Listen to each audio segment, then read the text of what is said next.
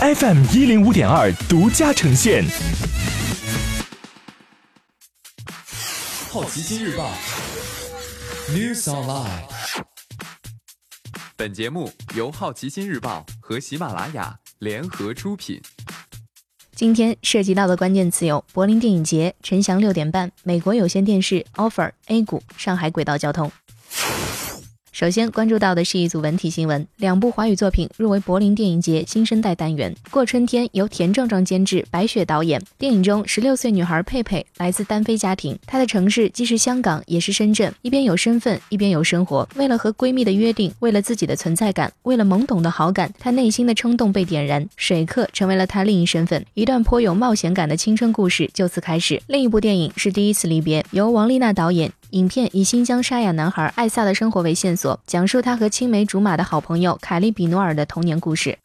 陈翔六点半被指侵犯著作权，因认为爱奇艺节目《陈翔六点半》设置及传播其享有著作权的文字作品《童话进行时》，天津摩铁有限公司以著作权侵权纠纷为由，将节目出品方云南爆笑江湖文化传播有限公司、创作人陈翔、播放网站北京爱奇艺科技有限公司诉至法院，要求三位被告立即停止传播涉案影片，赔礼道歉，并赔偿经济损失八十二万六千零七十元。目前海淀法案已受理此案。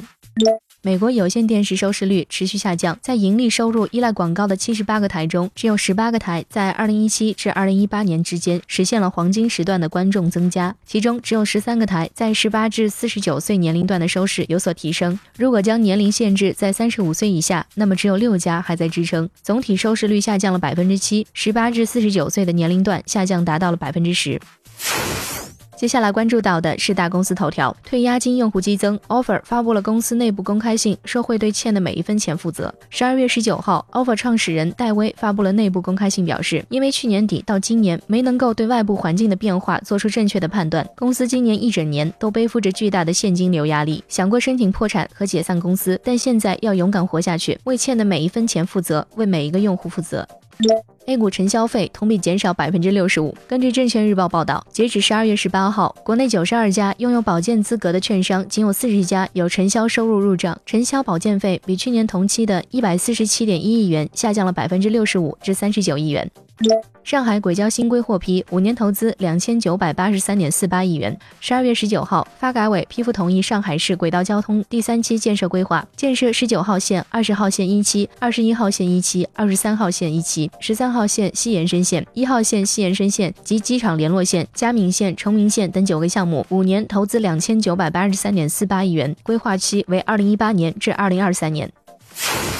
今天你不能错过的其他新闻有：《杀死伊夫》第二季发布首批剧照，迪士尼真人电影版《阿拉丁》发布首批剧照，新版《地狱男爵》曝光预告，可口可乐回收空气中的二氧化碳生产苏打水，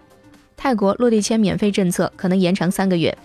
联邦快递要在美国裁员。以上就是今天好奇心日报 News Online 的全部内容，也欢迎你把刚才的收获告诉周围的朋友。好奇心日报 App 高颜值新闻媒体，让好奇驱动你的世界。